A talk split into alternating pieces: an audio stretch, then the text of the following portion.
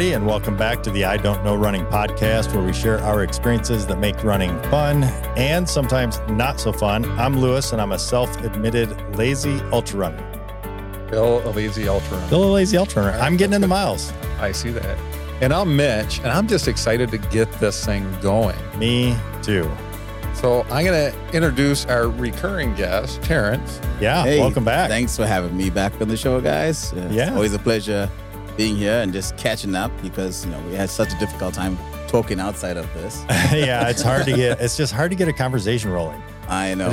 I'm glad we had a good warm up this evening, though. We did. We already have. And I am so excited for this podcast. Terrence. Oh, am I? Please. Introduce our guest. Drum roll, please. Yes. So today, our very, very special guests in the studio are the Agar family. So we've got Johnny Agar, the least famous of them all. Welcome. We've got Jeff Agar, the dad that's in town today to join us. Yeah. And then Becky, the lady that pulls it all together. Yes. Thanks for having us. Car, so to speak. The glue. Yes.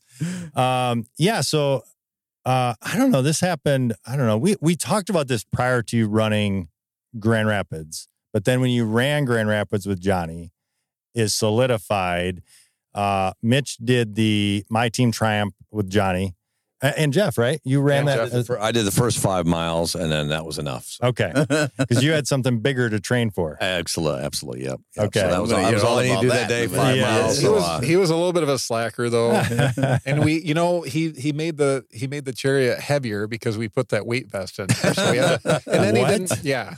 Well, my training for the day was to go out and run about 5 miles, and then to walk with a heavy weighted vest on for another 5 miles. So I ran out with these guys. And then I put my vest on and walked back. So it's much harder than it seems. You think, what's an extra 20 pounds? It's brutal. No, I do know. When I trained for Western States, I wore I'm trying to think of what the weight was. I mean, it was probably 20-ish pounds. Mm-hmm. I had my brother, fortunately, this is a way diverted story, but we never go off tangent. Never. My brother had My brother had gotten out of the military, kept his flak jacket, and I said, hey, can I borrow that? Training for Western States, I want to do hill repeats at Cannonsburg. Oh, yeah. And I worked at a sheet metal shop, and I said, hey, make me some quarter-inch plates that I can stick in the front and the back. And it was about a 20-pound weighted vest. And I did, I don't know, something like 10 hill repeats on that hill. And, man, my legs from a run have never felt like that before. Mm-hmm. So it's tough. It's hard. It is. It is a lot. Seeps from the vest all the way into your legs. My chest hurt from running. Did your chest hurt from the bouncing? I don't run hard enough to actually get my heart rate up. But I was okay. But I really just want to add some extra weight to these guys. No, we know what it's all about. Because as soon as he dropped off, it's like this is easy. Dad's got to compensate for all the chocolate that I like to eat. So that's what it is. So you have to get in shape. You got to shed those 50 pounds of. Yes, sir. So I like getting all the true experience of what an athlete feels like and everything. Yeah, putting on the weight and then shedding the weight. Yeah. I tell you what, though, Johnny runs pretty lean. Jeff makes very sure of that. Yeah, every inch. An ounce that can be saved will be saved. Yeah. Well, we've talked about, you know, does he really need all the arms and legs that he has? Oh, wow. I guess we were allowed to keep him, but so getting back to that race that you guys did, Mitch and I were talking, and he's like, we have to get on Johnny. And I think I've talked about it every week since. Yes. No lie. Yeah. Every time we sit down, even when we've met, Mitch goes, we got to get on Johnny. And then even when Terrence was here, I took the opportunity. I said, okay, Terrence, what do we got to do to get Johnny here? I know it's going to be a pain to get him down the steps a little bit. It turned out not to be a big deal. Not that big of a deal. After Steelhead, everything's possible. We made Terrence do all the work. Yeah, he carried Johnny across the full length of the beach at Lake Michigan from the water up to the transition area at Ironman Steelhead 70.3. So if you can carry the kid through all that sand, coming down some stairs is no big deal. Yeah, that's exactly. Going up, on the other hand, Johnny, I'm going to attach a rope to you and just pull you up. Pulley system, I like it. Well, we had yeah. such a good time though, and he tells dad jokes like nobody else the whole time. Are we talking about Johnny or Jeff? Yeah, I was going to say which. Okay. Yeah. a little of both. But we did. We had such a we had so much fun. And what I noticed is like I'm thinking I'm doing this for Johnny, and I learned a lot just because I've done My Team Triumph a bunch of times now, and I'm thinking, oh, you know, like I'm doing this for Johnny, whatever. And it turned around. It was the craziest thing. It's like he carried us, and it was the craziest thing. Like he actually checked in with each one of us as we were running and said, "How are you doing?" And I was so impressed by that. I'm thinking, oh, it sucks. I'm running a marathon. I hurt. But it made it like worth it. It really did. Yeah, because you were struggling for that race. Oh yeah. Oh yeah. And I think I said that to you, Johnny. I said, oh, I don't feel very good. I think it was your knee, right? Your knee was bothering a little bit. And I like doing that because I like getting the full athlete experience like we were talking about with my training and my weight. We were joking around a bit, but in reality, you know, I get as much from you guys as you guys get. Or I try to get as much from you guys as you guys get from me because you guys are doing the work. So I try and... I try and give you guys as much as you're giving me, and it's something special. It really is. The beauty of it, Johnny, is that, you know, it's not even that they're pushing you. You are just as big a part of that race as the people that are pushing. So it's not like you're going along for the ride. I've sat in those chairs for even short bits of time, and it takes you know, you have to be in a decent shape to sit there and tolerate that distance, tolerate that time. Yeah. So, But we're helping each other. We Absolutely. Help each other. So, yeah, well, that's it's one of the questions I had, you know, trying to think. So let's frame this. Number one, let's take it back a little bit. Johnny has cerebral palsy, has since birth. Yep. I'm sorry. I don't know all the ins and outs. I'm assuming that's right from birth. I mean, you have, it was. Yeah. Yeah. He was born early. And then through his life growing up, he wanted nothing more than really just be an athlete, right? So I read the book, and I highly recommend anybody hearing this podcast get that book. It's called The Impossible Mile. And is that right? It is. Right? Yes. Okay. Well, we have a Terrence. I was like, hold on to the Terrence looked, and I was like, wait, did I say that right? The Impossible Mile. Well, it's fair because you gaff once in a while. I do that on occasion. But in reading this book, and just, man, feeling the emotions of reading this book, and just everything you went, like your entire family went through, not just Johnny, not just Jeff, not just you, your sisters, the family, the people around you, all the loved ones.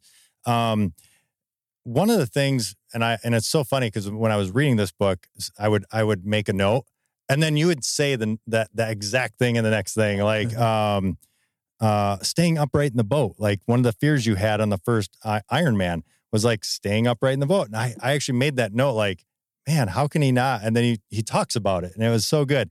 But what I wanted to ask, all this getting around to saying, I just wanted to ask, I think it's important for Johnny, if you could share, and you kind of did, but I actually want to pose this question. Sure.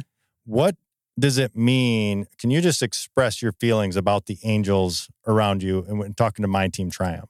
Well, growing up, I had always had an interest in sports, but wheelchair sports wasn't really an option for me because I can only use one hand, and I like to joke that nobody would want somebody on a wheelchair basketball who could only spin in circles on the court. So for me, Terrence and everybody opened up new opportunities for me to experience what an athlete goes through. And you know, I like to say that an athlete is, he and she experiences things like I do, and they have trials and tribulations that they go through.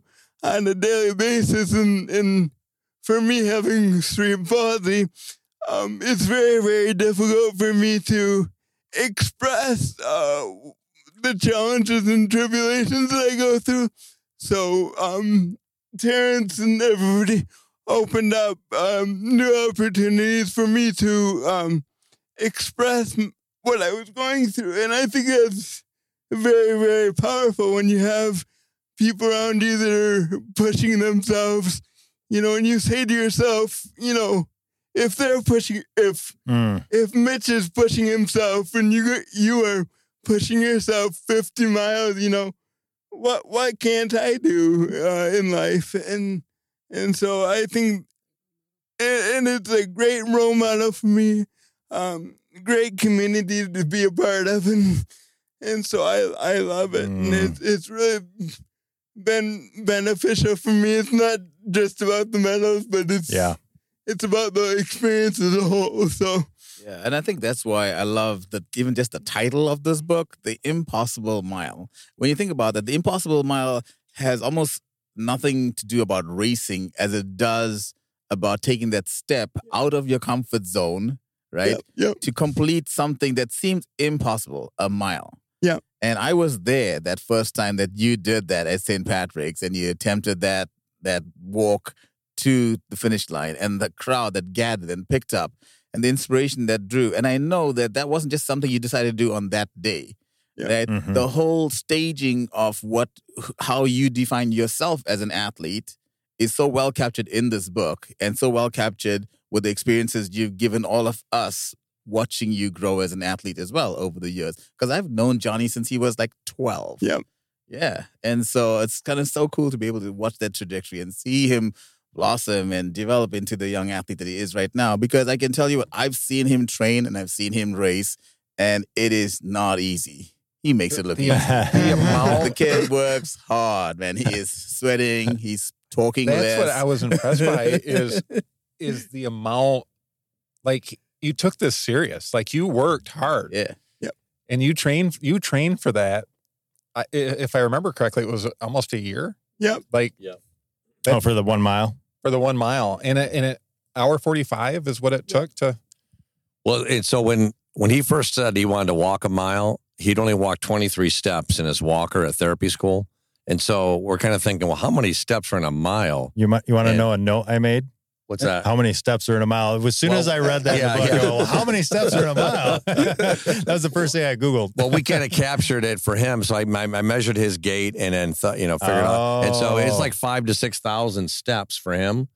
Which is about twice a normal. Yeah. I think it's around 2,500 is the. Yeah. Exactly. Yep. Yeah. So your maths are right on. So we're still going to, holy cow, how's he ever going to do that? But fortunately, I mean, I could have given him 100 reasons why he couldn't, because it's a challenge, yada, yada. And Becky was all over it going, this is awesome. Yeah, you can do it. We got to start training and figure out the whole thing out. So you can see where the inspiration comes from, where Becky is very supportive and believes in these dreams that people can go after.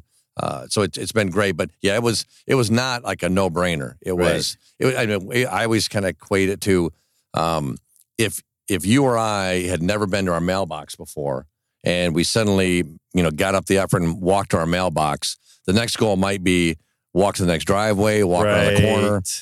It'd be like you and I saying, my next goal after walking to the mailbox is to do a full marathon. Yeah. So that order of magnitude for him to be able to walk a mile after 23 steps. So it's extraordinary. That's kind of why the title of the book that the Becky and Johnny wrote is The Impossible Mile, because it would have been impossible when he first came up with the idea, except for if you believe you can break through everything and do accomplish amazing things. That's what led him to get there. Mm-hmm. It's really cool being an athlete too, because you have training plans, right? You set goals for yourself, and you have these training plans, and you have people around you that can show you, how to execute things. Absolutely. Terrence all the time, he has clients that come in and say, I want to run a marathon now. Show me the steps to help me to achieve those goals. And so, once I'm around so many of those chances and so many of those people that tell me I can achieve things. Right. You start really believing those things. And absolutely. Once you're around those misses and everything and you start believing in those things, and, you know, my parents too. And so that's a big revelation for me to think, like, for My Team Triumph and these people, you know, or these athletes, these other athletes get to be around people that are talking about training, and they get to be a part of that community, and you get to learn there's just so much more possible. Right. Absolutely. Which is why I love the take on this title as well. And I don't know how you guys came up with this, The Impossible Mile. Maybe Becky can help us understand it. I mean, I know a little bit of that story, and it makes so much sense when you read it.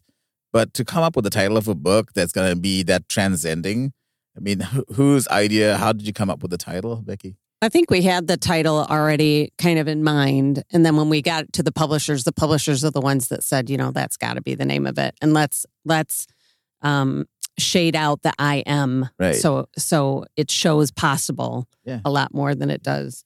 And so we absolutely loved it.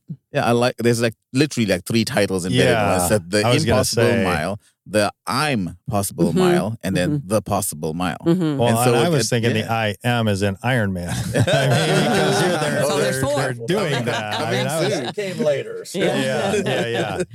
Coming soon to an Iron Man near you. Yes. That is, Johnny mentioned that being surrounded by people who can encourage you is a big thing, but I was not an endurance athlete. I played baseball because there's very little running involved. You might sprint once in a while. That was it. Well, and you were a pitcher too, so you had to do even less running. Yeah, I was a short reliever, so all I had to do was come in for an inning or two, and I didn't have to be in shape at all, really. But we started getting around, Johnny started doing some races with My Team Triumph. And just the community there and the positivity was incredible. And after a few races, I remember I said, well, I wonder how hard a 5K would be. And it's horrible. So especially if you haven't trained for it and it's hilly. So we did a 5K together, and I said, that's great. We're good. And then Johnny said he loved it. So then he wanted to do more and more. But then you start hanging around people like Terrence and other people in the run group, RunGR. And like after a race, you do a 5K, they'd say, well, you should try a 10K. And then you did a 10K, they go, well, you could do the Riverbank Run. Yeah. And like an idiot each time you go, really? Yeah. You think so? And so after I did the Riverbank Run, I said, okay, that's probably it for us. And somebody in the group, I think it was Donna Crowell and Bev Cheesebro, they go, well, you should try a marathon now. And like an idiot, I go, really? You think I could? And they go, yeah. And so you can see where it's infectious. You're around the endurance community is really, really, really, really positive. And that's how we incrementally grew into longer and longer races, did a half Ironman, then a full Ironman. But Johnny took a different approach with walking his mile. He just set this huge goal. And it's one of those things where sometimes you see people set a massive goal, and suddenly things start working to behind the scenes to make that happen. People stepped up, started helping him doing his own training. A lot of work I had to go into it, but things come around to help you achieve a massive goal sometimes. And is it Rifton that created the walker? Yeah, the walker that was able to allow your feet to actually be placed correctly and stay so you could actually accomplish that. There was a tool that Rifton made that. Because when I walk, I scissor a lot, cross my legs. And so Rifton made a tool that allows me to, that goes in with a pin in my walker and allows me to keep my feet separated and helps my feet to stay separated and thus walk much more efficiently. Yeah. It's very... reading, just going through the book, it is it's quite amazing. One of the things I, in addition to the angels, I thought, you know, I wanted to ask this as well, and I hate to just keep referencing the book, but there's just so much to it. Especially page 121. Is that where Terrence comes in? Yeah. When I knew you'd get in there. I want Terrence to read the passage about this also. It's funny to know the page number. We break into a course of how great thou art when we hit page 121. The book of Reuben right there. If Mitch and I, it's funny because Mitch and I did the audible because the reason we did the audible, honestly, is because when we talked about this last week, Terrence is like, well, okay. Hey, let me call him. Hey, Agars. Hey, what are you guys doing? Oh, driving back from Florida. All right. Hey, how about a podcast next Friday? Hey, all right, let's do it. Well, I guess we better read the book. So it's like, I better get the audible and just get through this. And it is great. But the guy that did this, I think, is Michael Metzger, I think, is the guy that read it, who did the narrator for the book. Nailed Terrence. Oh yeah, the accent, like it's now. When it came up, dude, were you not surprised? I was like, "Whoa, wait a minute!" Sounds exactly like Terrence. He does a South African accent really, really well, and he did the British accent that you were, I think, maybe attempting or something towards the end of the book when you guys are at. When you're in Kona, talking about the Brits that you had ran into. Yeah. So the guy did a really good job. If you want to listen to the audible, all that to say. I bring more than just color to this group. You know? I bring the accent as well. you fill in all the empty space. Right? Yeah. Well, Lewis is trying to compete, though. I know. He does. Space? Hey, I'm getting in my runs. I'm all right. My weight's steady. Johnny, I do want to ask, like, just when, like, the first time that you did a race, yeah, share that experience of completing a race, because I think it's hard for people to understand you're doing a race. This isn't like just a ride along. You're competing in a race. That's your race. Could you share some of that? Yeah, I when I walked this mile, I had goals for myself that I wanted to achieve. As I was walking along. And so for me, I have to focus on every single step, every single thing that I do with my body, whether it be my breathing, whether it be my posture, keeping my head up. I didn't like to see where I was going because I knew it was a long ways away. I'm sure that's normal. I'm sure that happens with a lot of us, but... Yeah. But it was just a wonderful thing because, you know, I got to experience what Dad experiences on a daily basis when he's walking with me. And I understood, you know, that I can't say burn, baby, burn anymore because I understood what that feels like. And so it was a wonderful thing because, you know, I had family and friends around me. When I finished that mile, when I was doing the mile, I had all of our church friends behind me. When they finished the 5K, I was the last person, so they came back and cheered me on and walked with me as I was walking in my walker. And I really can't explain it well enough, but it was this tremendous thing because, you know, my faith has always been very, very important for me. And so to have my church community there and people that have supported me throughout my life and really showed me, you know, what I was capable of doing if I worked hard enough to achieve it. It was really something special to have them behind me every step of the way. There was even older people who were...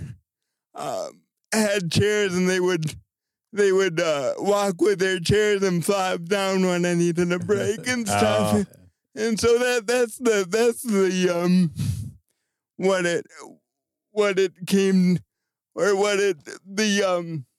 word I'm looking for? The beauty of it all is, you know, it doesn't matter, you know, if people could walk several feet and the whole time they were with me and stuff. So. I think his badge of honor, though, honestly, was, and correct me if I'm wrong, but I think when he was done with the race, he went up to the RunGR coach. And he said, Coach, I went out of the gate too fast. Right. And didn't pace himself. Coach sat there and gave him some pointers. And to Johnny, that was like the ultimate because he was being treated like an athlete. Yeah, finally. Exactly. And he loved it. Yeah, and I think one more thing I want to add to that experience is the one part of that whole thing that we don't get to deal with, but Johnny has to, is that when he starts to work out and exercise, the tone in his body changes. So what may seem like an easy step coming out of the gate becomes more and more difficult. And the fact that he never gave up, that he just kept doing it just one step at a time, and he would have to intentionally relax his body just to make that next step. Now, think about that. Yeah. Trying to do that and complete this journey that he's now created for himself. So I thought it was incredible to watch him. I mean, I still choke up just talking about it because I'm sure. Not only being there, but knowing, especially as a therapist myself, knowing what the body is going through clinically when someone that has this kind of diagnosis is trying to make any sort of movement possible. Just standing up is a huge effort, let alone walking a mile. It's impossible, Johnny. How do you do it? You knew there was hot dogs at the end, didn't you? Yeah, I got my ice cream sundae. There was a reward somewhere. Always some reason to get to the finish line. Not just to finish. That's right. So is that a thing? Like, ice cream sundaes or chocolate milk, right? Yeah. That's always our tradition because, like I was saying earlier, Dad has the thing where I can't eat chocolate. So when the minute I cross the finish line, we splurge. That's right. We got to keep him as light as possible up to that point. When we came back from Kona the first time, Meyer is a huge sponsor of ours and great for the community. But they showed up. A couple days later, as soon as we got back, they showed up the next day. I think they had, how many gallons of ice cream did they have? 20? 25? Maybe 20 or 25 gallons of ice cream for Johnny. And you don't call me. You talk about it so hard. It was gone so Johnny. Fast. Yeah. That's it, Johnny. I'm keeping it. Ice cream is his big, he loves the Meyer ice cream. So. I don't drink milk, but ice cream is my thing. Yeah, I better get my calcium. 25. Oh my gosh! So do you have a big freezer? 20 of those 25 gallons. Oh my goodness! Well, hopefully that was in the. Well, I don't know when you would want to eat that. Put on the weight through the winter so that you can lose it, and then you're ready the next year. It didn't last that long. It didn't last. I don't think it made it Thanksgiving. Ice cream is a healthy food. Yeah, is it? Come on, right there. I'm going with that, Terrence. They take out all the calories. Exactly. Like we have the calorie ones. They take out the calories. Love it. Sorry, my notes are coming up slow here. How did we go, or how did you guys go? Explain how you went from, all right, this running is great. How did it go into the Ironman, or not Ironman, just triathlon period? Like, what was that? How did that come about? Well, I don't think I've ever said this running is great, just so you know, just to be clear. Because even to this day, people go, oh, I had a great time, went for a great run. I look at them like, I had never experienced that. So, you don't run far enough. Yeah. Well, I may do a 100-miler, I guess. There you go. Ooh, I mean, to put in perspective. First on this podcast. Yeah. Yes. Yeah, 1 mile at a time. To put in perspective, so our second 5K we did together. The first one was at St. Pat's. We ran together when I was just pushing him. The second one, we did one in Sparta, and an 80-year-old power walker was beating us for 2 miles. And she might have been an Olympic power walker, but she was still 80 years old and kicking our butts, and I'm huffing and puffing. So I had to really kick it in to beat her. So running is not something I thought, this is what I want to do, right? But Johnny loved it, and so you got to be careful about what your kids suck into. So it definitely was an evolution, where we would just go further, and he loved it more. And the more time he spent on the course, he just loved. And then he did a couple triathlons with My Team Triumph. Oh, that's right, with My Team Triumph. And it was unbelievable. He just loved it. And I watched a couple of these, and if you guys know from being around it, but the endurance community is just incredibly positive. It's so exciting. You see people, you think, how can they even do this? And they get through it. And so then the same kind of thing I said to my daughter, I said, well, maybe one of these years, you and I could push Johnny in a sprint triathlon. And we did it, and he just loved it. And so it wasn't as fast. The first one he ever did was Reed's Lake. He was leading the race. There were three stud athletes that Terrence had compiled. Three of the best at each one of their sports, and they were leading the race for like 2/3 of the way. Oh my goodness, it's unbelievable. He was going. I said, "You'll never go that fast again." But, that's where Burn Baby Burn came. Exactly. But it was just one of those things where the longer we did it, he got to spend more time with athletes, and he just loved it, and it just kind of evolved from there. And then at some point, we got offered to do a half Ironman. And I said, I've hit my physical peak again for the last time. I can't do anything possibly more. She's still on my... And then I gave him my puppy eyes. Yeah, that's the worst part of it. Yeah. But then, and then the Ironman people had seen Johnny walk on ESPN on E60, and they knew we had done some half Ironmans, at least one. And so they came to us and said, hey, would you guys be interested in doing the Ironman World Championship in Kona, Hawaii? And so the bad thing is, Johnny's whole life, we've been telling him, you got to take on opportunities. You can't let obstacles stand in your way. And like an idiot, I'm thinking, why did I say that to him? I should have said, John, sometimes you just have to turn away opportunities. But I couldn't sit there and say no, because we've been telling him his whole life, you have to take these things on. And so I didn't like to swim in open water, and I didn't like any part of it, but sharks and salt doesn't go well. But anyway, it came from there where we just said, well, we got to give it a try, and so that's how we came into the world of Ironman. And the turtles were really cute. and that first triathlon, was that with Jack Carpenter too? Was he part of your team? Or no, that was Phil Vanderlooks. Chad Stamen. Oh, the first one. Yeah, the very first one. Yeah, but the first one we did in My Team Triumph, Jack was with us. Yeah, and that helped a lot because he did the bike. Wait. It was the first one you did was Ludington, right? Yep. Yeah. That was a Jack and a couple other folks. Yeah. Oh, yeah. But the first one Johnny ever did was Reed's Lake, and he was just on fire. So when we started My Team Triumph in 2008, Johnny did one of the. We had Tridal Soul was our first triathlon, and then Reed's Lake Tri was the second one. And Johnny did Reed's Lake Triathlon. Okay. And for those who don't know, I mean, Terrence and a couple other guys, they founded this group called My Team Triumph, which takes kids like Johnny and runs them in a race just like they're part of everybody else. They go to packet pickup, they get prepared. So it's like they're in the race just like everyone else. So it opened up doors for us we never would have dreamed of, because we had never even thought about triathlon doing it with Johnny until guys like Terrence came along, and incredibly unselfish, right? To sit there and try to take all your energy and put it behind taking kids in these runs. But it's amazing, and I think it's led to, especially Johnny, I mean, a lot of these kids get a lot out of it, but you probably know who Dick Hoyt was, Rick and Dick Hoyt. So the greatest, team duo that will ever be in triathlons. And we were talking to Dick Hoyt before the Ironman World Championship first time, and he said the biggest thing with Johnny is he can communicate what he's thinking and feeling. He said Rick, his son, it has to talk through a computer and it's always after the fact. But Johnny can tell you what he's experiencing right at the time. And he said it's really important for Johnny to be giving a voice to these kids who can't communicate. And so that's what we started thinking about. We really think, Becky and Johnny really need to think about writing a book, because Dick Hoyt said his voice, you got to get it out there and for people to know what it's like for these kids to do this stuff. That's right. Talking to people during races, Mitch. So we couldn't get you to be quiet. He's getting material for the next book. That's what it is. It was great because I was like, "I'm sorry if I'm talking too much." It's like, no, like we're. I mean, I like to tease him about talking too much, but we were enjoying it. I mean, I think Sean. You and Sean talked a lot. Yeah, we did. Well, you've got two that like to talk a lot.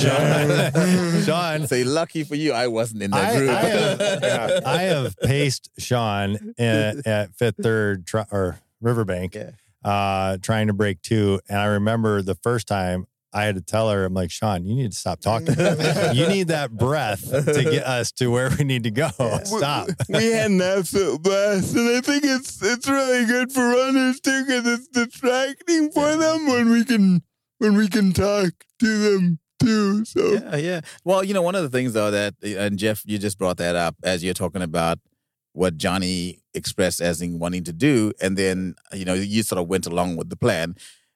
And I always look at it as given the options, you wouldn't really want to be going and doing these things, but for the love of your kid and his desire, and that's the thing that drives you. Yeah, I made a list, and this is not in the top 100. This wasn't just saying, no. I think it's 1,412. So. But I think, though, that's what I love about you guys as a family is how you look at this goal as if it's his goal, it's your goal. And if it's his goal, it's all of your goal. Right. And as a family together, you figure out how to get that done. And I think a lot of us could learn about how we can work as a team. And I think it's sometimes we think when we start doing these activities and signing up for these races, it is a bit of a selfish endeavor. But if we as a family, as a team, could gather around and support that person, the thing that Johnny is trying to accomplish is it's a big deal. The thing that individuals like Mitch and Lewis are trying to accomplish, doing a 100-miler, it's a big deal.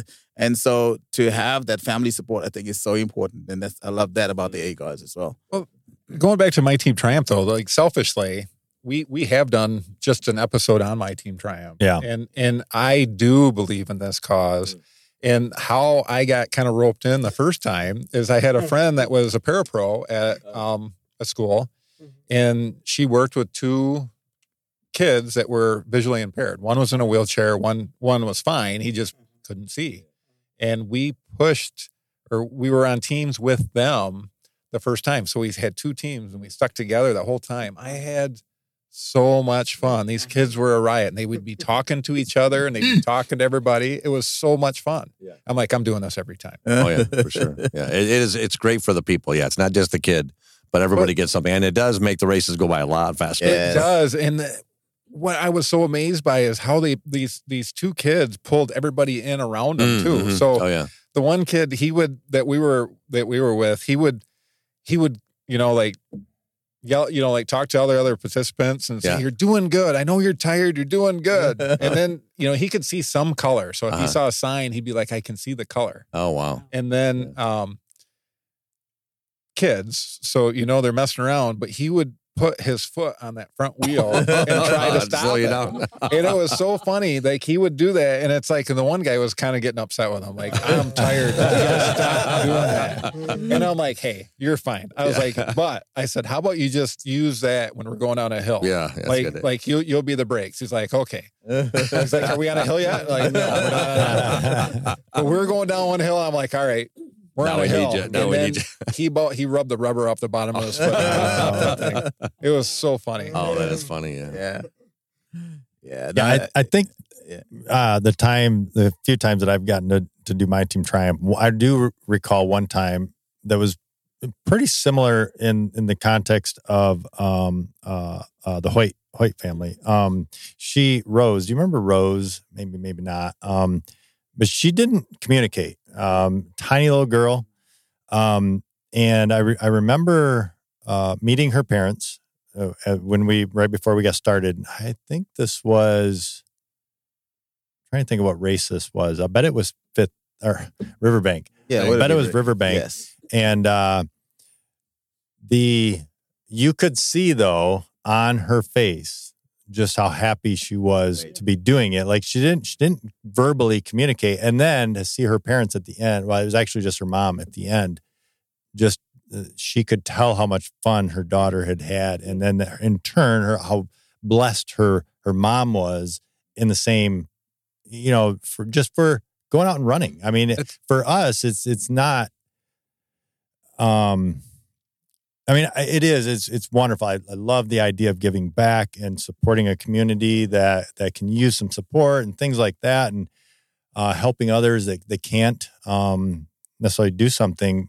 And you do get rewarded, but man, just the idea of just seeing them, how rewarded they are. I feel selfish because I actually get so much out of it. Like this last time, and it was just like it just went by. It was so much fun.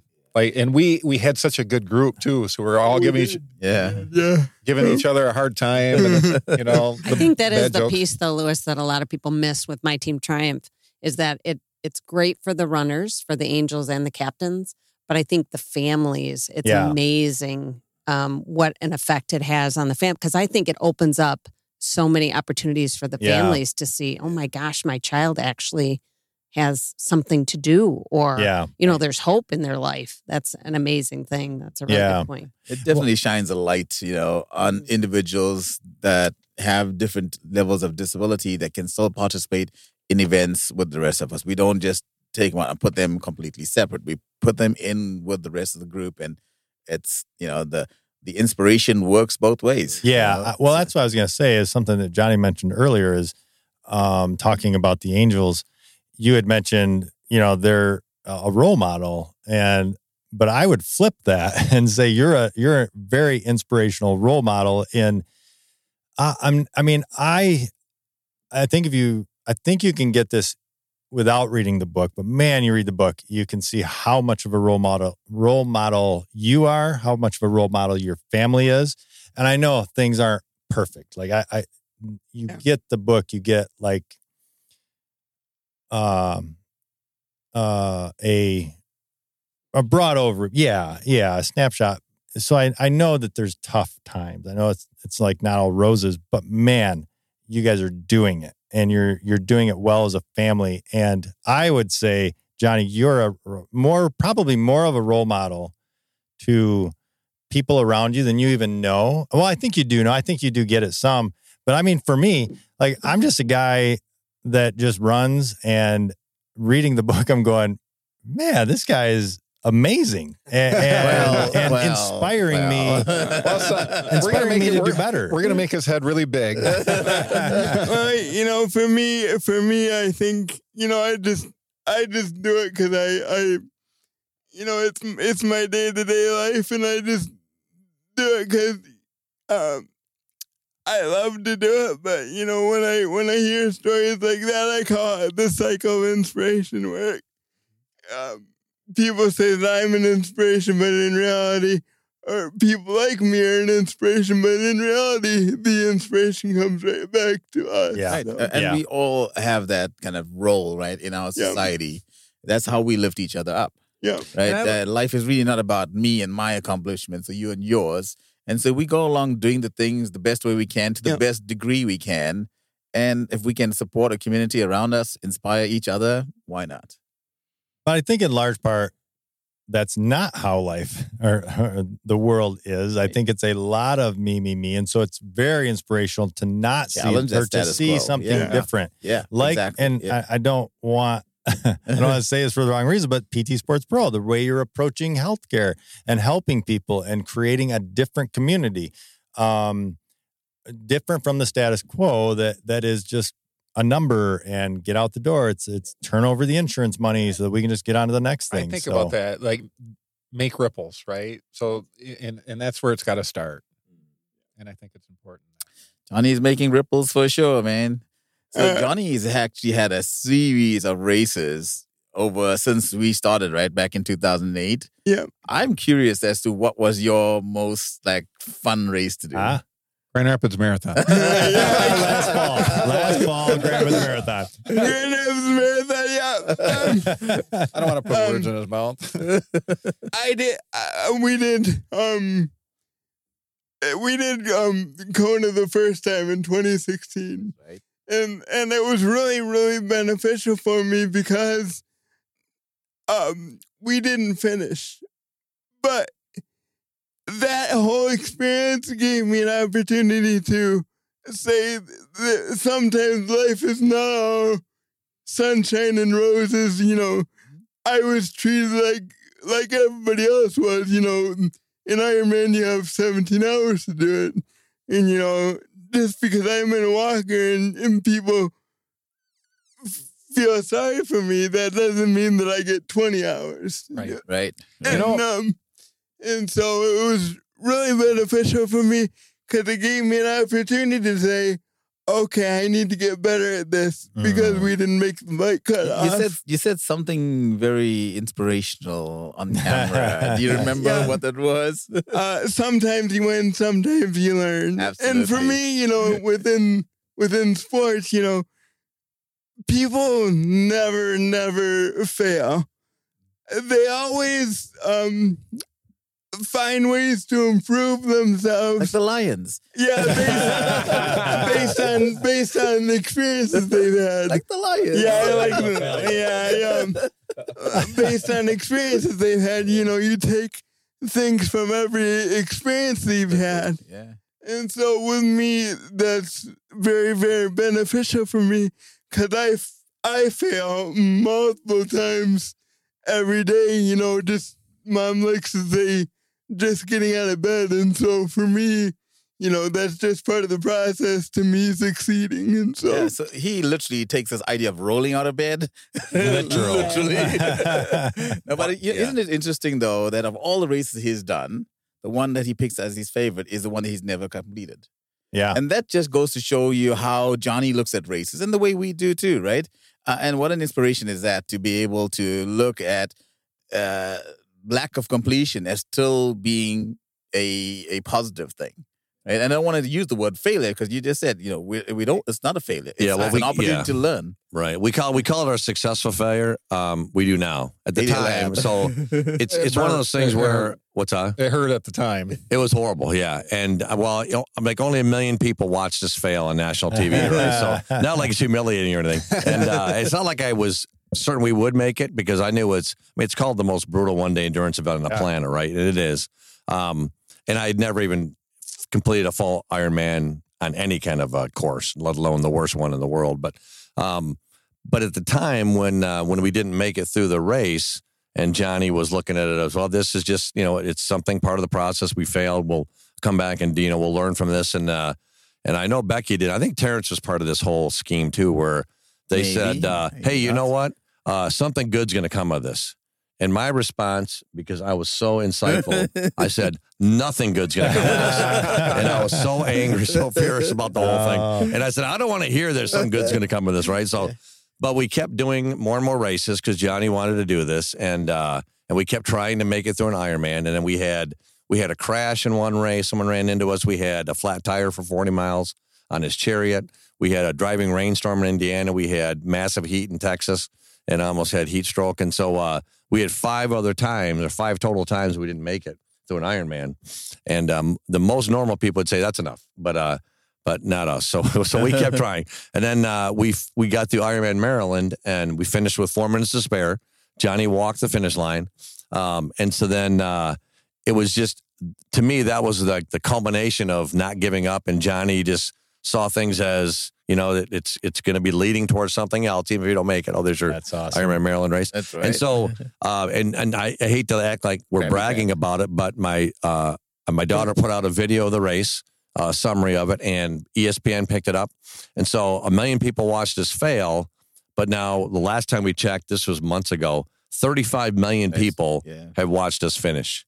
Oh. So I hate to say Terrence and Becky are right. And then subsequently, Johnny was in a commercial with The Rock, the biggest actor on the planet, and Michael Phelps, the greatest Olympian of all time. And so you think none of those things would have happened had we made it through the first time, because there'd have been no reason to keep pushing. I know. So really, that's why we try to call it our successful failure now, because it was all about Johnny furthering his career and learning and growing and doing stuff, not about us making it through an Ironman. And so it's really led to some incredible things that just never would have happened otherwise.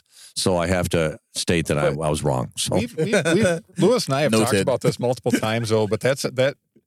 I don't care about PRs as much as I care about suffering. I don't know what people think. I'm sick, but I think those are the best. Agree to disagree. I think those are the best stories because you're gonna suffer if you're doing a distance race. You're gonna suffer at some point, and what did you do to get out of that? And that's where I think redemption comes. I think that it is huge. Yeah, and somebody doesn't trains and they're gonna qualify for Boston or whatever, and they have a bad race. And my first thing, well, what'd you learn? You know, and I've had people get mad at me about that. Well, I don't know what you're talking about. It's like, well, then you don't get it. Yeah. Because what are you learning every time? And I think it's important that way. No, I think I remember that conversation about the 2016 Kona finish. And I think it was a few races later, I was talking to Johnny and I said something to the effect of, boy, if you had finished Kona in 2016, none of this other stuff would have happened because we would have accomplished the ultimate, the dream, right? And now the idea of God having a much greater plan for us than we even know at the time. All we have to do is just be obedient and take that one step at a time forward. And to see these guys do that has been great. And I love that I get to travel with them and get to experience it side by side with them. And so I share the failures as much as I share the victories. And it's truly inspirational. So that's why I couldn't, when these guys said they wanted you on the show, Johnny, I'm like, heck yeah, let's make this happen now. Don't tell me twice. Yeah, so that's exactly very excited we're going. And the family is very excited we're actually going back to Kona. Oh, wait. Drum roll again, please. What's happening? What's happening this year, Johnny? We're actually going back to Kona this year. All right. And we actually have waited 7 years to go back. And so it's very, very exciting. Terrence is coming with us. I don't know if you know that or not. Yes, I am. But you're coming with us. I need to go along. I need to be there. I think we need to do a podcast. Yeah. We need to do a live recording. Yeah, you have no choice, Terrence. But Lewis and Mitch, welcome too. That would be fantastic. Live from Kona. Yeah, but we're excited, and it's gonna be awesome to put a bow on what we started, and the road to get there is the most exciting part, I think. So. Yeah, and it's funny because, when you talk about, when everyone accomplishes something amazing, what's the first thing they say when they get interviewed? Hey, so what are you doing next? We're going to Disney. Well, these guys just got back from Disney. You need to go there. So Johnny's like, I got one better. We're going to Kona. At the end of Disney. Where are you going? Kona. I do find some sort of a biblical context here with the 7-year, return to Kona. So is there something biblical about that? You got to believe it, Johnny. I want to touch on that for a second. So you just did the dopey at Disney, which means the 5K, 10K, half, and full. Was it just the two of you two? Yes. Well, there were several other teams. It was just the two of us as a team doing it. Okay. And I tell you, it was it's a great race to do. Now, I mean, the 4 days in a row isn't the greatest, but you run through the parks, and I think there were 25,000 people doing it. It's just insane.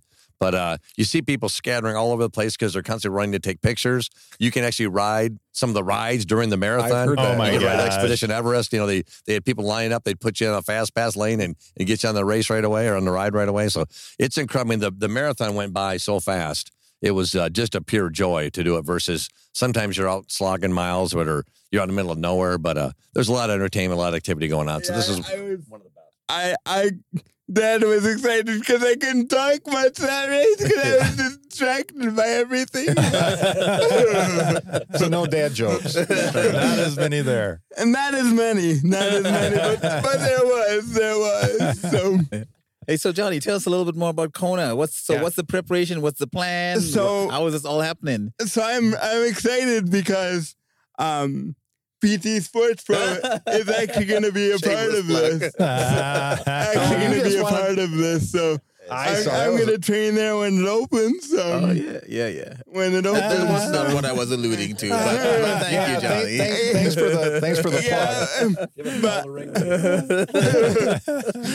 But I'm excited, and I'm working a lot on my indoor training now. So like my parallel bars that I have in my gym, working on my sitting and standing, working on my core strength and my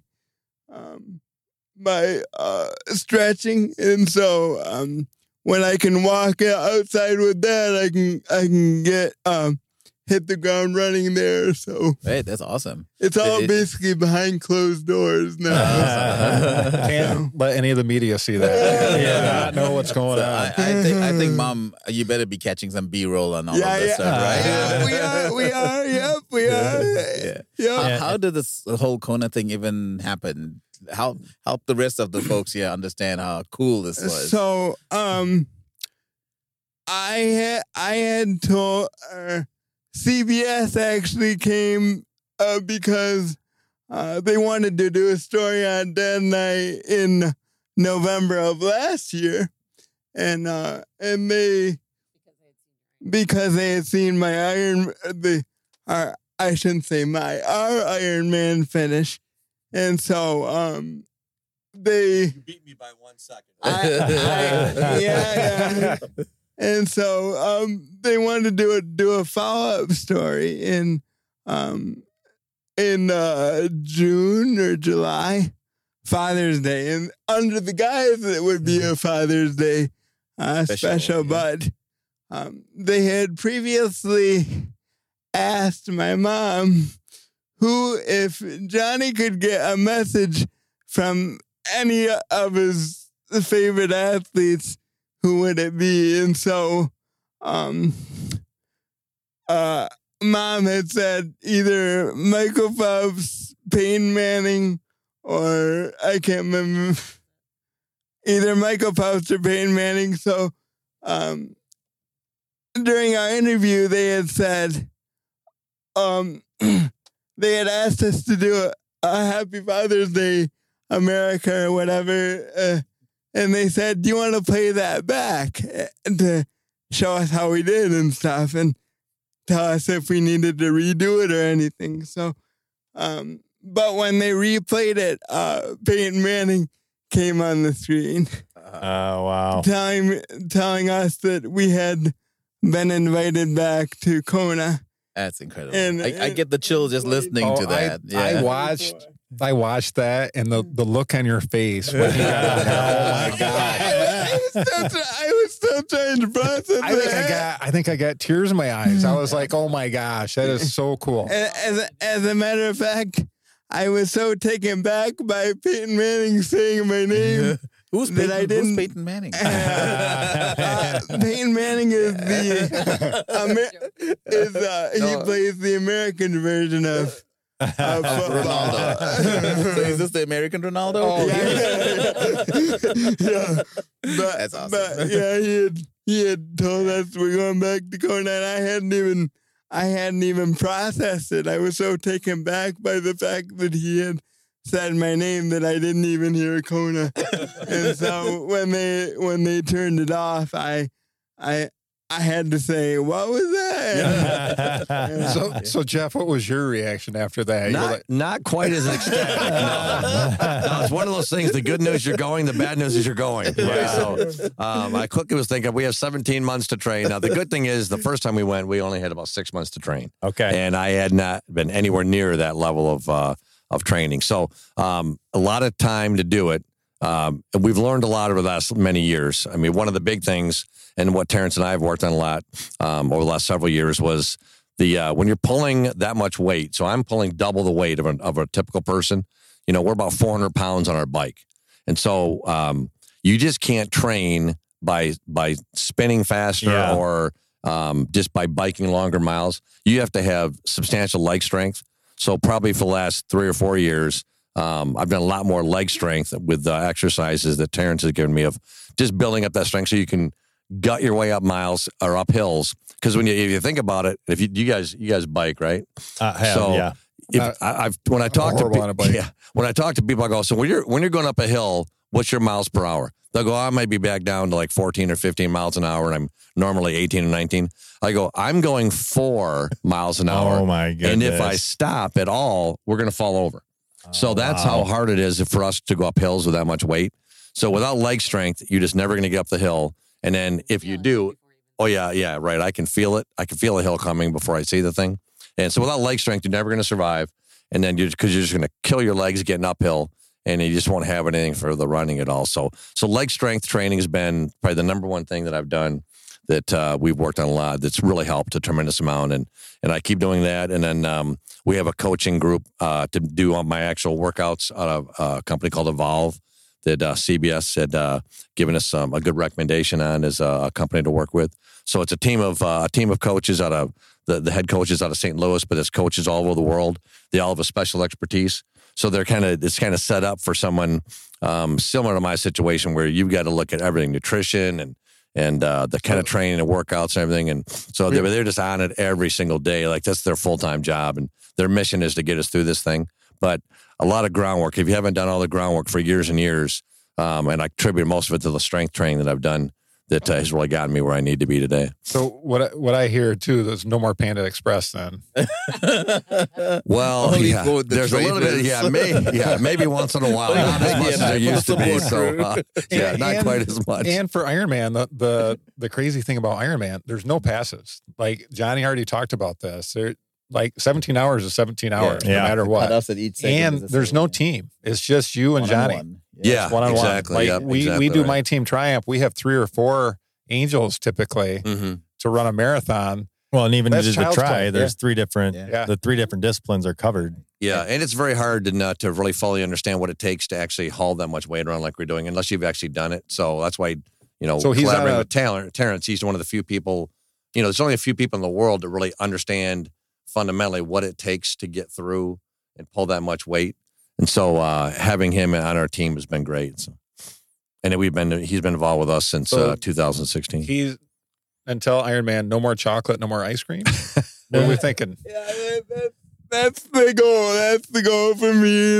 And so it's going to be very difficult to accomplish things. You need to make sacrifices. That's right. Well, don't worry. Mom and I will take one for the team. Eat all the ice cream so they can. No, I'm excited to experience, like I said before, the whole aspect of what training to be successful looks like. And so...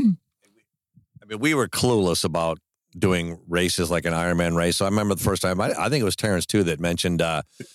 you don't wear underwear underneath your bike shorts.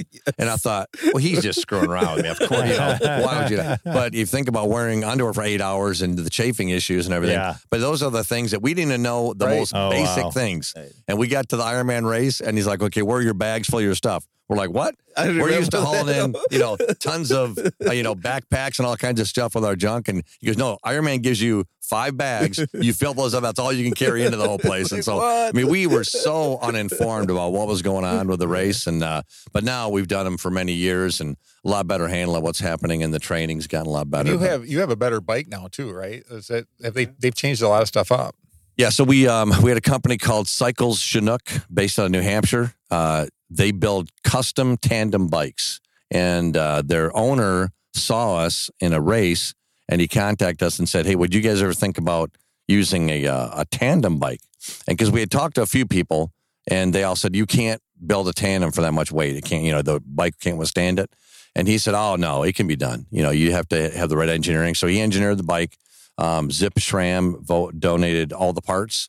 And he built the bike. All we had to pay for was with the design, and it was unbelievable. So just an incredible bike. It's one of a kind. And what's that?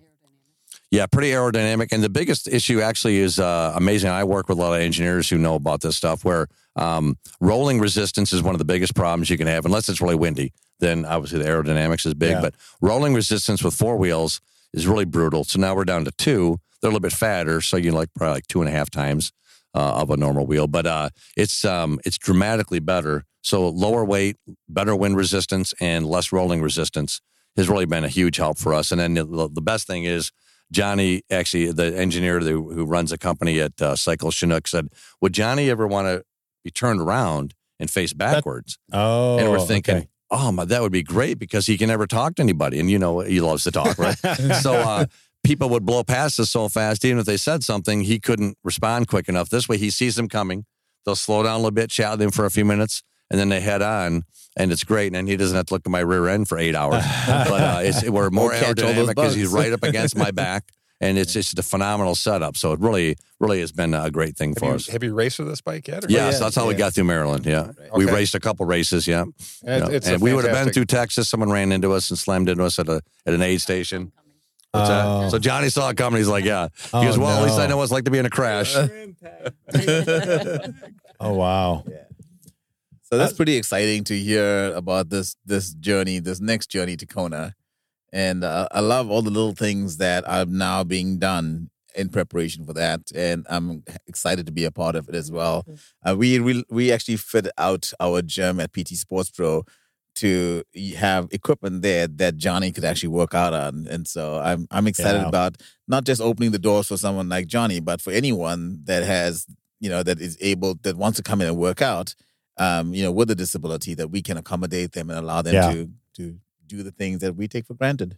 And I think it's huge too, Terrence, when you give people like us the opportunity to understand how to use the machines, how to use the machines to better ourselves. I think it's really big for not only me, but for a lot of people like us. And so I'm really excited about that. It's going to turn you into a machine, Johnny. So you had 17 months when you found out, and now you have roughly 7. Yeah. How are you sitting right now, Jeff? Pretty much panic every day. Yeah, so, yeah. I pretty much I'll either be, because I have a full-time job, a fairly demanding full-time job. So I'll either be working, working out, or sleeping. So I usually come home one night after a workout, and I just lay down in bed and I'm out for the night. But it's a lot of work for me to be doing, a lot of work for Johnny. But I think what you don't notice is all the work that Becky has to do to try to pull all this together. Right. So the fundraising, just to give you an idea, it's insanely expensive in Hawaii to get a house that's accessible, that's close enough to the race course. It's just insane how expensive everything is. So we're looking at trying to raise over almost $90,000. Wow. Of what it takes, and that's just the real cost. That's just it's just crazy. When we look at the flights for our team, we have a large team. We need to have people that need help with Johnny. Our coaching staff to be there, and to try to get everybody to be on site for the amount of time to acclimate and all that. It's just a crazy amount of cost to get there. So all that, Becky, and all the marketing behind what we're trying to do as well falls on Becky to do, the coordination, the timing, and scheduling. So it's an incredible amount of work she gets zero credit for, but without it, we would absolutely be... we'd be lost. So we'll buy you a margarita in Kona. Might be more than one. Yeah. Do you have a page or something like that we can link? We do. We have a GoFundMe page actually right now. Yeah. So what do people look for if they're trying to support you? Because I know there's a lot of people listening to this right now are going to be inspired by the story and want to see Team Agar hit Kona. So how do they... Yeah, if you just Google Team Agar Kona. So look for Team Agar Kona. Mm-hmm. Team Agar Kona. And that GoFundMe page should pop up, Fabulous. Johnny's got a website. And Johnny's got a website, I have a website. We have a website, teamagar.com. And you can support there, too. Awesome. Excellent. I was going to bring up, Terrence is giving you such a hard time about the Lions, and then you're wearing a Lions hat. I love the Lions. And then you have a little rivalry. Yeah, that one. With your sister. So your sister's a big Green Bay. I just watched an Instagram. That cracked me up. Yeah. With her, and you scream in her ear. So when I'm not training or racing with that, I love watching sports, and one of my teams is the Lions. So my sister and I go back and forth. She's a Green Bay fan. I'm a Lions fan. So she goes back and forth with me, and she's a lot more knowledgeable about football than I am now. But she goes back and forth with me, and we have a blast. So. Well, let's face it. One more week, it could be Lions and Green Bay. We could railroad with each other. Are you inviting Annie over? If that, I'm hoping for that. If that happens, is she going to be at home watching the game? We've already talked about having a. Did you say maybe we'll have to watch the Lions and 49ers instead? Yeah. So we'll see. But I'm really excited for that, and to have something to break up the grueling parts of the training is really fun. So this will be a nice next few weeks, and then you're going to be nose to the grindstone. It would be fun to do sort of a mid, in a couple of months, see where the Agars are after their training. Just catch up and how's the fundraising coming along, see if there's something else we can do to help you guys push a little bit forward with that. Yeah. So that'd be fun. That'd be great. Yeah, well, this has been an amazing time just talking to you guys. I just want to thank you guys so much for coming on. I want to thank you guys for doing this book, too, because if whoever's listening to this podcast takes anything from this, I would highly recommend just going out and getting The Impossible Mile. Just search Johnny Agar, The Impossible Mile. There's inspiration throughout this. And one of the things that I really took away that really just was really weighing on my heart was your guys' faith. It is deeply rooted. I mean, it is throughout the book. And that to me really just, the way Johnny talks about how important God is to him and his faith and how he holds on to that throughout everything. Obviously, that comes from, you know, you guys have instilled that. And I think that's amazing. I just want to thank you guys for that, because I think that, in addition, talks to a lot of people. So anyway, yeah, if you are hearing this, I would highly recommend getting that book. It is super inspirational. It will make you want to do things. It'll make you want to be a better person in so many ways. Mitch and I were talking about, that's the best compliment, thanks. Yeah, you're welcome. We were talking about what horrible dads we are. Yeah, not exactly in those words. That was not our intention. No. We know that everybody tries their very hardest. Yeah, yep. But maybe those could try a little harder. I just have to try harder. But you know, I just said this about Jeff and Becky too. I said this earlier. You know, like your commitment, and it's just you're living life. You know, it's not anything extraordinary, but that makes it so extraordinary to me. So I really appreciate that. And thank you. And we could go on and on, honestly. There were a lot of things I want to talk about from the book, but in the just trying to be cognizant of time here, I'd like to begin to wrap this up. Are there any final comments? Terrence, looks like you want to... It's been an absolute joy talking to the Agars tonight. Plus, I haven't seen them in such a long time. So this has been like a bit of a catch-up. And I feel like I'm opening up a little Pandora's box here, just because there's so much really cool stuff that is behind what you see as Team Agar. And I love the fact that even in what you see out on the race course, hopefully after today's episode, you get to understand a little bit more of what happens in the background. And thanks for being such an inspiration to all of us, Jeff, Becky, and Johnny. And thank you guys. It's awesome to see Mitch too. We hadn't seen each other since Grand Rapids. We have not. It was great. So the next race, are you going to be at Riverbank this year? I think so. Yes. Yeah, we'll be there for sure. So if you want to run it with Johnny, I would really enjoy that. Actually, right? Great to do that. If you guys can exchange phone numbers while we're here. Know how to talk. Yeah, and I just want to thank My Team Triumph too, and Terrence, for all the work that he puts in to make these opportunities possible for not only me but for everybody too. So welcome. Well, and speaking of that, I think it highlights that a couple decisions in your life that you make, you don't think they're going to lead to that much necessarily.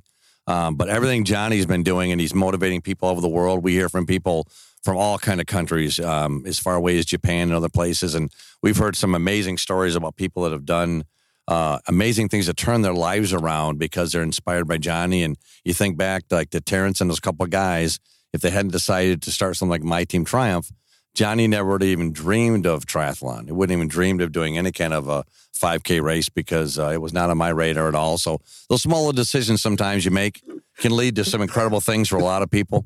So I would just encourage people to take inspiration from Johnny and Terrence and get after your goals and start looking for ways to improve things. You can find out more about My Team Triumph.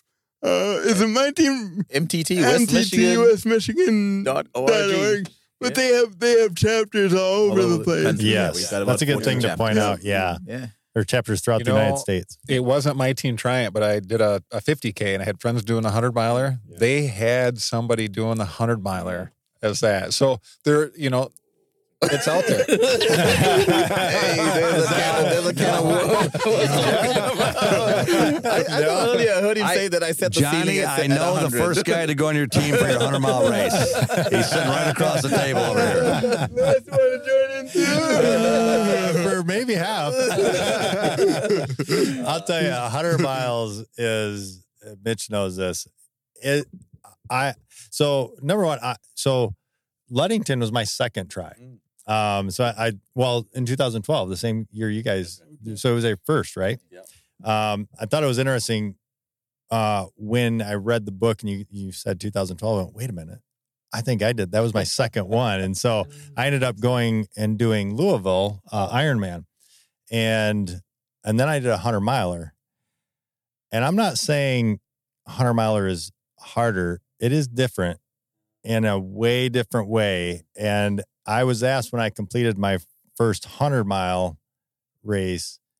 Well, Lewis, which one, I don't remember what the question was. It was either which one would you rather do again or which one was harder? And I, hands down, that 100 miler is a dumb race. It is a dumb race. Nobody should, like it is, it challenges you in such different ways. Like an Ironman,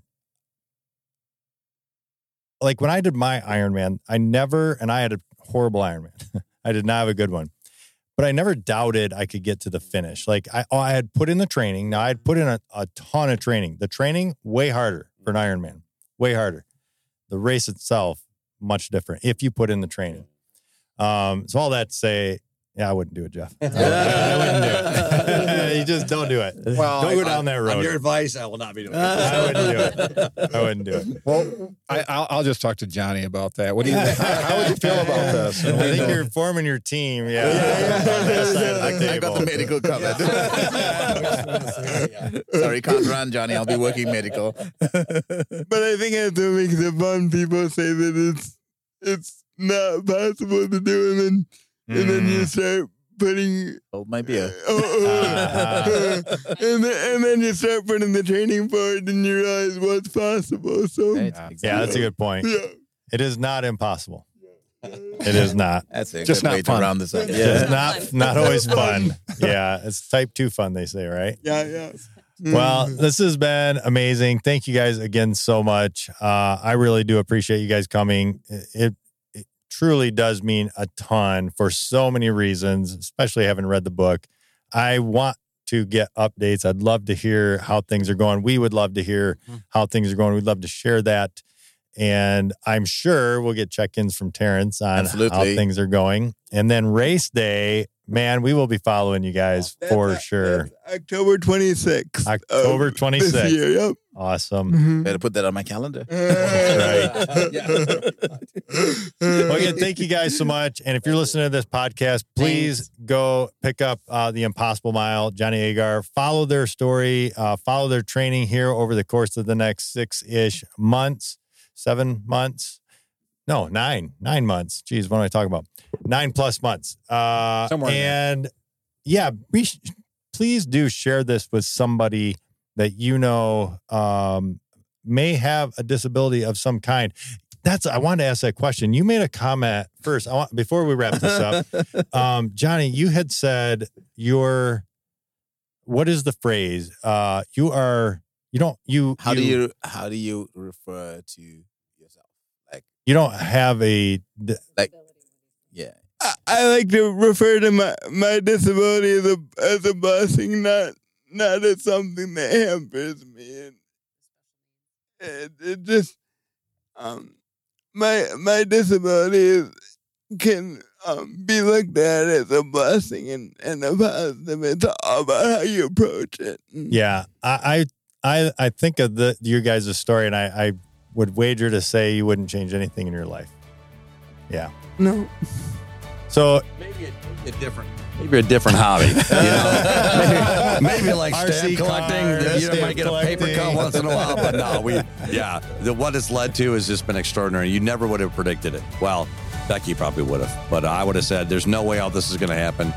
And if someone would have told Becky when he was born, and he was, 3 pounds, 7 ounces, and someone has said he's going to be on, the biggest sports network in the world, he's going to be an athlete, I would have said, you're crazy. And she would have said, I can't wait to see it. That's a good point. Good point. But yeah, please do share this with somebody. And yeah, just be positive and help lift somebody up. But yeah, check us out on Facebook, check us out on YouTube, share it. But yeah, that's going to wrap up this week's episode of the I Don't Know Running podcast. Be sure to tune in next time as we share more about what we just don't know. Until then, happy running.